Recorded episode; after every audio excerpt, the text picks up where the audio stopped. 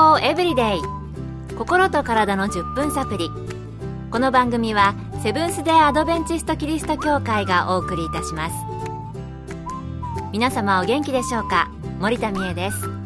今日もあなたやあなたの大切な人の心と体の健康に役立つ情報を短い10分間にぎゅっと詰め込んでお届けします。なおこの番組は健康情報番組で医師のアドバイスや治療に変わるものではなくすでに投薬を受けている方病院に通われている方はかかりつけの医師の指導のもとこの番組の情報も参考になさってください。今日は皆さんの毎日の健康をお手伝いするスーパーフードをご紹介したいと思います。今日のスーパーフードは日本の発酵食品でネバネバしていていかにも健康に良さそうなそうあの納豆です。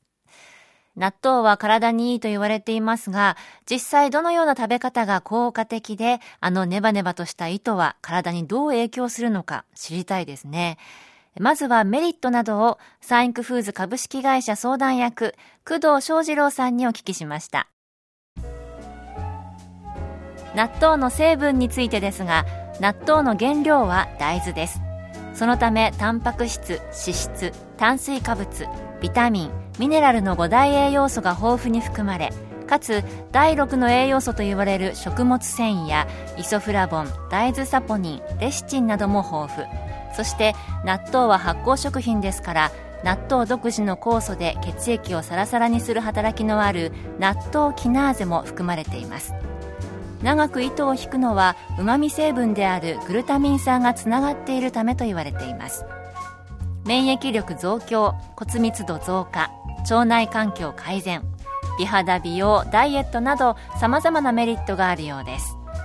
また納豆には風邪予防動脈硬化予防脳梗塞や心筋梗塞などの血栓症予防の効果もあると言われています。納豆やはり様々な効果が期待できるんですね。また風邪や脳梗塞など病気の予防にも効果があるということでした。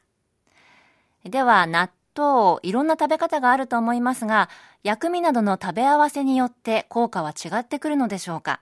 また納豆を食べる前にたくさん混ぜるといいなんて聞いたことありますが、どれくらい混ぜればいいんですかね。体に良い効果をもたらす納豆の食べ方をお聞きしました。納豆を食べる際はご飯との相性が抜群ですが、その他多彩な食材と一緒に食べてください。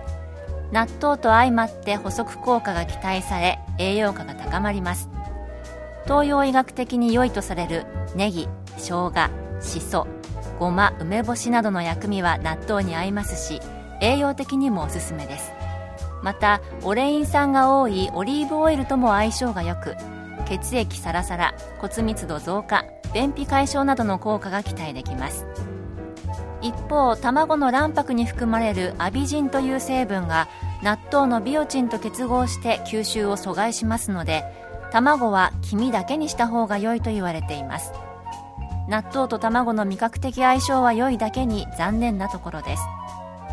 また混ぜれば混ぜるほど栄養が高まるとの誤解がありますが混ぜることによってうまみは増すものの栄養効果が上がることはありません。ただうまみを高めるためには最初に納豆だけを20回以上混ぜるのが良いとのことです。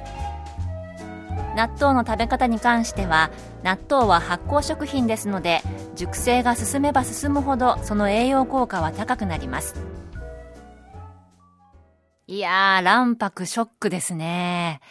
えー、あと、混ぜれば混ぜるほど栄養価が高くなるというのは誤解で、でも20回以上混ぜると旨味が増えるとのことでしたね。さて、納豆といえば、種類が豊富で、大粒、小粒、引き割りなどなど様々な種類が売られていますが、これらの種類によって栄養素は変わるのでしょうか？また、1日にどれくらいまで食べていいのでしょう？引き続き、サンインクフーズ株式会社相談役、工藤翔二郎さんにお聞きしました。種類によって栄養も風味も違います。好みの問題は別としてそれぞれ栄養的特徴がありますので様々な種類の納豆を食べることをお勧めします。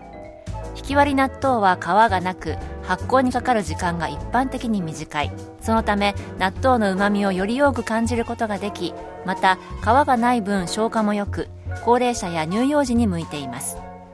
粒納豆特に大粒は大豆の風味が残っていて発酵時間が長く皮がある分食物繊維も豊富です。栄養豊富な納豆ではありますが食べ過ぎには注意が必要で酵素セレンイソフラボンプリン体の過剰摂取を考えた場合1パック 50g として1日2パックまでと言われています。うんいっぱい食べればいいということではないんですね。さて、納豆は大抵朝に食べるというイメージですが、食べる時間帯によって体にもたらされる効果が違うのでしょうか納豆を食べるのにいい時間帯と食べる際の注意点を教えていただきました。ダイエットや細胞の再生新生効果のためなら夕食時に食べるのが良いと言われています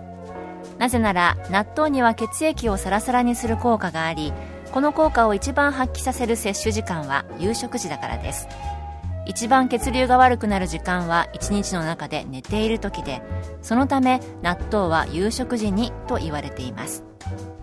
またアンチエイジングの効果を得たいのであれば朝食時に食べると良いでしょう。気をつけなければならないのが心筋梗塞などの治療や予防のため医師が処方した抗凝固剤ワルファリンを飲んでいる方は納豆を食べないでください。この薬は血栓を作りにくくする効果があり納豆に多く含まれるビタミン K がこの薬の効果を弱めてしまいます。納豆の調理方法で加熱調理は発酵でできる栄養素をなくすのでよくありません。納豆に含まれる納豆キナーゼは熱に弱い酵素で70度以上の長時間加熱は控えてください。ただ熱に強い栄養素も豊富に含まれていますので料理のバラエティの一つとしての加熱調理は良いのではないでしょうかダイエットのためなら夕方にアンチエイジングのためなら朝に食べた方がいいということでしたね。納豆が苦手という方もおられるかもしれませんが、ネットで検索すると色々な食べ方が出ているようです。あなたも日本古来のスーパーフード、納豆を活用して若々しく健康な毎日をお過ごしください。今日の健康エブリデイいかがでしたか？番組に対するあなたからのご感想や取り上げてほしいトピックをお待ちしています。さてここで健康の鍵をあなたにお送りする健康セミナーのお知らせです東京衛生病院のドクターによる病気や予防のお話また健康レシピ健康ストレッチ健康ライフスタイルなどのワンポイントをお届けするセミナーです。日時は3月23日から25日そして30日から4月1日の金土日曜日毎晩7時から。場所は杉並区の荻窪駅近く東京衛生病院に隣接する天沼協会。入場は無料です。お近くの方はぜひお越しください。健康エブリデイ。心と体の10分サプリこの番組はセブンス・デ・アドベンチスト・キリスト教会がお送りいたしました。来週もあなたとお会いできることを楽しみにしています。それでは皆さん Have a nice day!